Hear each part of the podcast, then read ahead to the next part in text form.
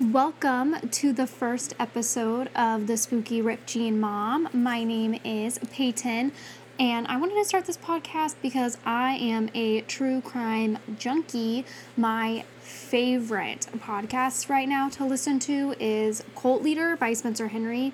Um, and so I had wanted to do a podcast, and I kind of want to do one based on my life, and then my life is not that interesting.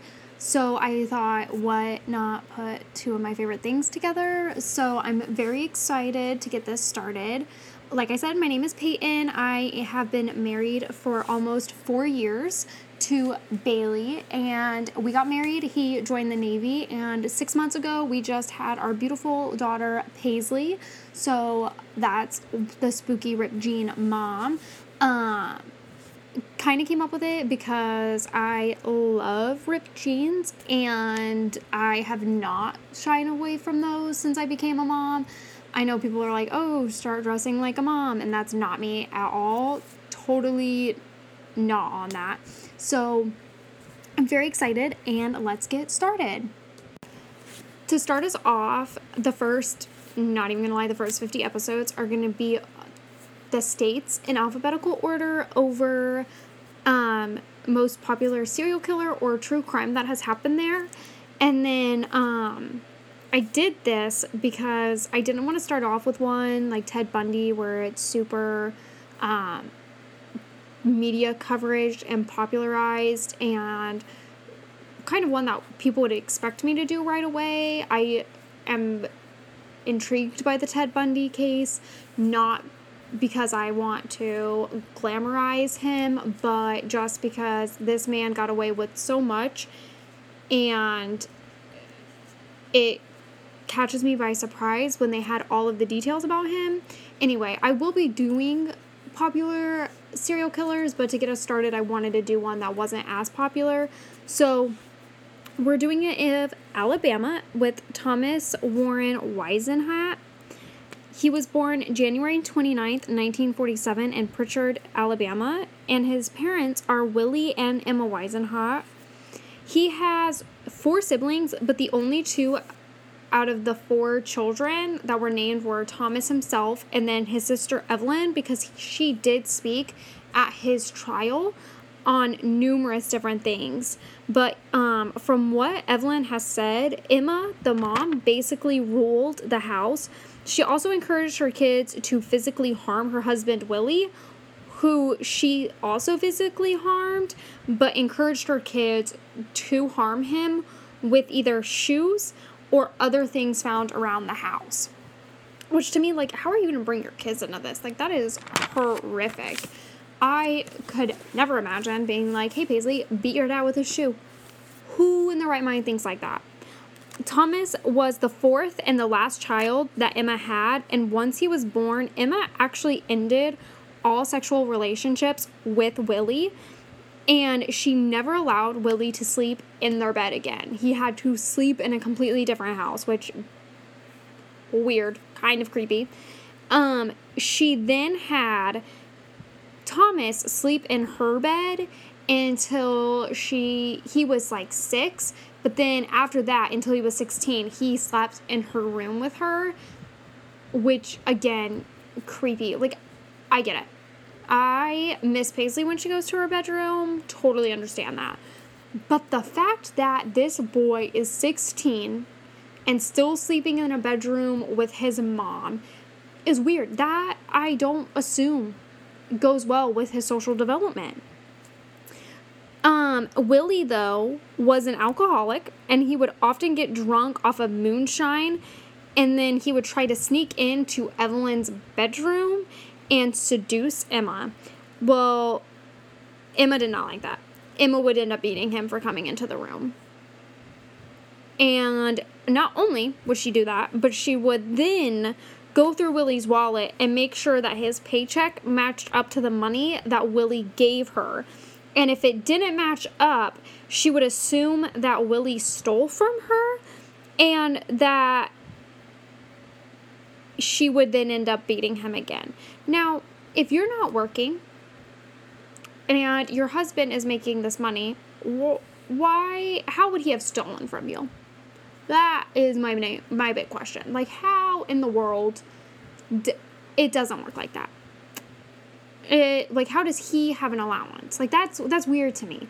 Like, and it would be weird to me if Willie was working and then gave Emma an allowance because when you're married, it's shared money. You know, it goes to everything. But why would you accuse him of stealing if stuff didn't match up? Like, why? There's bills that got to be paid. Um, it was believed, though, from what Evelyn has said, that if Willie wasn't drunk, he did help take care of the house. He did make sure things were like clean and things like that. Dishes were done. But if he was drunk, he just wouldn't do anything. And most of the time, he was drunk. It, though Evelyn did say that Emma was only abusive towards Willie and she was overprotective towards Thomas. Thomas, in Evelyn's mind, could never do anything wrong no matter what. Like he could get in trouble at school, not his fault. Um, she even went to get gas with him when he turned 16. He could not go to the gas station alone. Like she always had to be there. Emma is one of those like helicopter parents, but way more advanced than helicopter parent. Then um when Thomas did get in trouble for the first time, that is when Emma kind of went off the rails and went a little bit crazy. I am going to kind of backtrack a little bit just to get a little bit more insight on from what Evelyn has said has gone down with Thomas and his mom.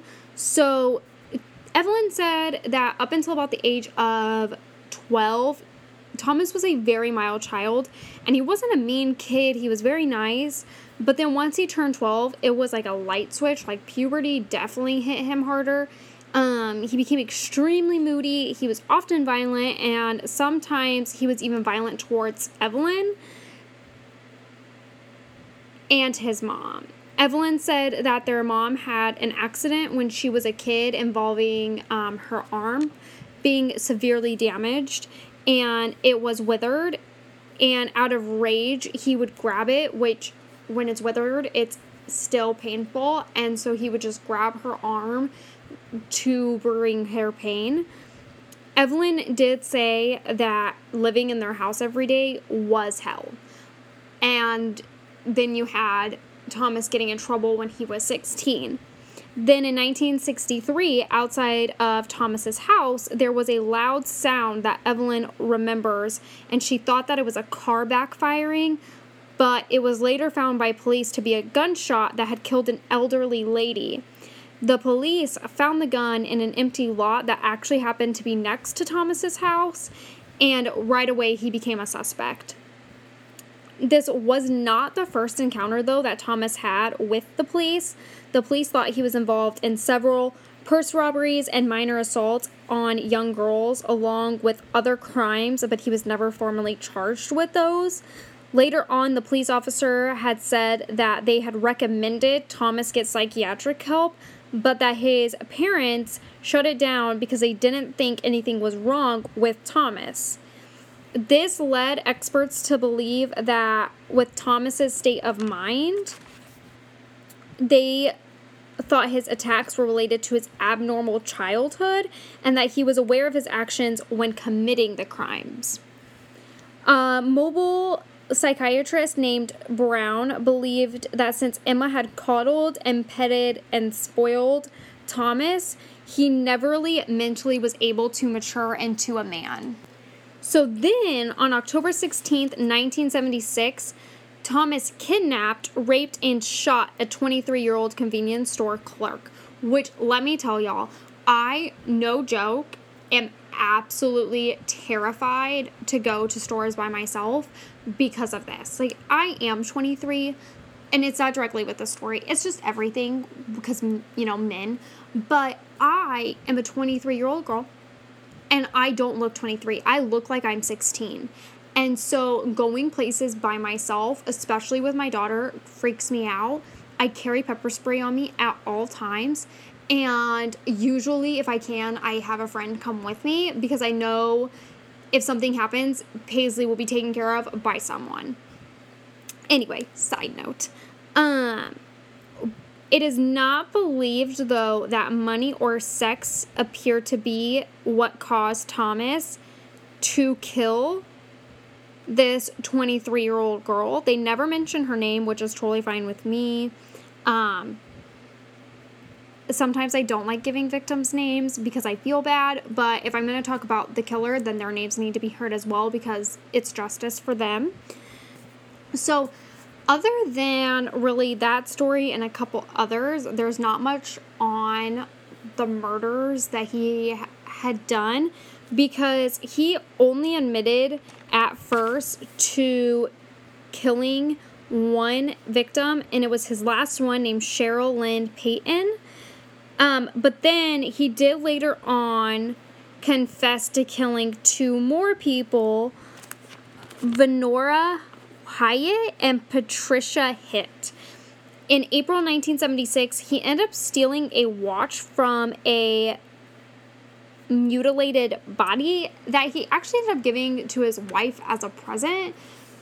I don't know about y'all, but I would not I would not find comfort in that later on in life. I would not. If I found out that my husband was killing people and then gave me a watch, I would be thoroughly disgusted. Investigators did get a profile, um, a psychological profile on the suspect that they believed to be killing all of these women six months before Thomas was caught. So, a whole six months before. Um, the profile on their suspect was that he'd be weak, powerless, timid, fearful, and they also believed that the suspect had discovered he could reverse those feelings of like feeling weak, the powerless, the timid, if he had control over somebody else. So, and they got this based on focusing on the first horrific murder. They believed that he would be a man who grew up with a weak father and a dom- demean, dom- domineering mother. I don't know why I couldn't talk. That was terrible. Um, which is very much Emma. Emma was very dominated, very much had to have control over the whole house. Willie had no say in anything, never stood up to Emma, and was I wouldn't say a very weak man, but the alcohol and him being drunk a lot was definitely not a good role for a young boy to watch. It is believed that after Thomas killed his victims, he would cut them up, smoke a cigarette, and drink beer in silence. That is the most nonchalant thing that I've ever heard. Like, that didn't bother you? Like, none of this seemed any sort of bothersome to you, like you could just do that afterwards. Um, it was said that any jailhouse visitor that had gone to visit Thomas said that he had Playboy model pictures up and he had cut them up and disfigured them, just like he would do with his victims. He also told investigators after his arrest for Cheryl that he didn't know why he did it and then even had the audacity to ask them why he did it.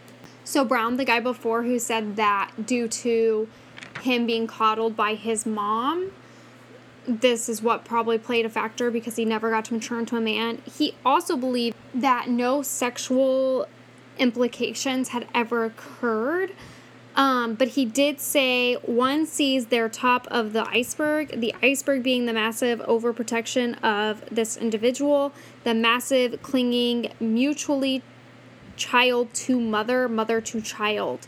And his depending on his mother was engineered by Emma. Another expert said other the other side of that dependency is resentment. So the reason why he was killing these women was basically because he had mommy issues, which is no excuse for killing women, but I feel like that's the excuse that most male serial serial killers have is the fact that they had mommy issues, like their moms were the type of moms that'd be like, he's my baby, not yours. Like the mother in laws that are like, I gave birth to him, he'll always be my baby. And you're like, I literally married this man three years ago. You if you want to back take them. But then they don't. They just go on and on and on about how much they love their son, and it's like the gross kind of like you're taking it a little too far there, Bethy. You know what I mean? You know what I mean. So, that being said, the Brown also had said that due to Willie's alcoholism, due to Willie's alcoholism and his inability to rise above himself or his abusive wife, he was a non entity of a man to be like a role model for Thomas as a functional male model. Like he just was non existent, which we're not surprised about. We've already we've already known this. Thomas was then sentenced September 7th of 1977, which a fun fact is a whole 20 years before my birthday. My birthday September 7th of 1997. Virgos are the move. He then pled guilty to killing Cheryl, Venora, and Patricia. He was sentenced to death.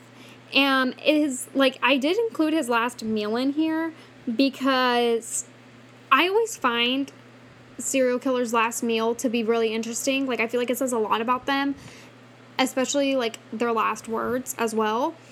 Like Tupac's last words after being shot was to one of his best friends and he said, "Fuck you." Like what? Um anyway, Thomas's last meal happened to be a chicken leg, french fries, American cheese, or it, they just said an orange drink, so I'm assuming either Hi-C or Fanta. Um, coffee and chocolate pudding. Like, that is the most five year old meal I've ever met in my entire life. I'm not, I'm not even gonna lie. It is a kid's meal. That is why he's not like, that's how you can tell that he just mentally wasn't a man. Because I feel like mentally, if he was, he would have been like, I want a steak. Who wants American sliced cheese as part of their last meal? And like chocolate pudding? What? Um, he actually declined final words. He did not want to give any final words. He was executed May 27th of 2010. I did find other sources though that said 2009. Uh and then multiple sources that said 2010. So it's either or. Like I looked up his death, it said 2009, but then in one of like the articles I read and then another article I read that wasn't Wikipedia, they said 2010. So we're just gonna go with it. It's one of those. Um, he and he was killed by lethal injection. He happened to be the 24th murderer executed in the U.S. in 2010. He was the 1,212th murderer executed since 1976. He was the first executed in Alabama in 2010 and the 45th murderer executed since 1976 in Alabama. So, Alabama doesn't seem to do the death penalty too often unless it's super severe, which in this case, from the amount of women that they said, there was six women and he only claimed three of them. So, and the way that he did it was just so brutal. I am not surprised that a state that does not usually do the death penalty did the death penalty in this case. Um, a little bit about his parents. His dad Willie died way before finding out that Thomas was arrested and that Thomas had create like done all of these heinous murders. Um, so he, I mean, he knows if you believe in heaven or hell or whatever. Like he's seen it. He knows. He probably could feel it. Um, but his mom, Emma, didn't die until 1984 after he was already arrested and sentenced. So she got to see him through everything and stood by him completely. Um, she did visit him on death row multiple times until she died. And she never spoke on their murders. Emma and Willie would have been married for 40 years when Willie passed away. So it's just crazy to me that these murders happened and there wasn't much to the stories. Like the only story they really talked about was Cheryl's. They never said really anything about Verona, Venora, I'm so sorry, Venora, or Patricia. Nothing. Um, and with that, because there wasn't much, I didn't want to really look it up. They explained that his MO was similar in all the cases. Um, so we pretty much know how they did pass away. If you guys have any serial killer stories or you guys have anything that you want to know more about, my Instagram is p.kennedy. That's with two Y's at the end. And my Facebook is just Peyton Kennedy. Feel free to DM me or message me kind of like ideas that you want to listen to. I'm also thinking about having different episodes where I talk more about myself just so you guys can get to know me better as listeners. Um, even though I know probably most of you starting off are people that already know me, but if you want to get to know me more, feel free to DM me. I also have Snapchat that I use a lot, and that's just pay32. Um, but I probably won't answer if I don't know you on Snapchat. So Instagram's probably your best way, and just be like, oh, I listen to the podcast. Um, I hope that you guys really enjoyed this first episode and I'm excited for the next one. It's over an Alaskan serial killer named Robert Hansen, aka the Butcher Baker. So I'm really excited about that one. He's pretty, I wouldn't say intense, but he definitely made you want to be like, hmm, not everybody is who they seem like they are. Bye.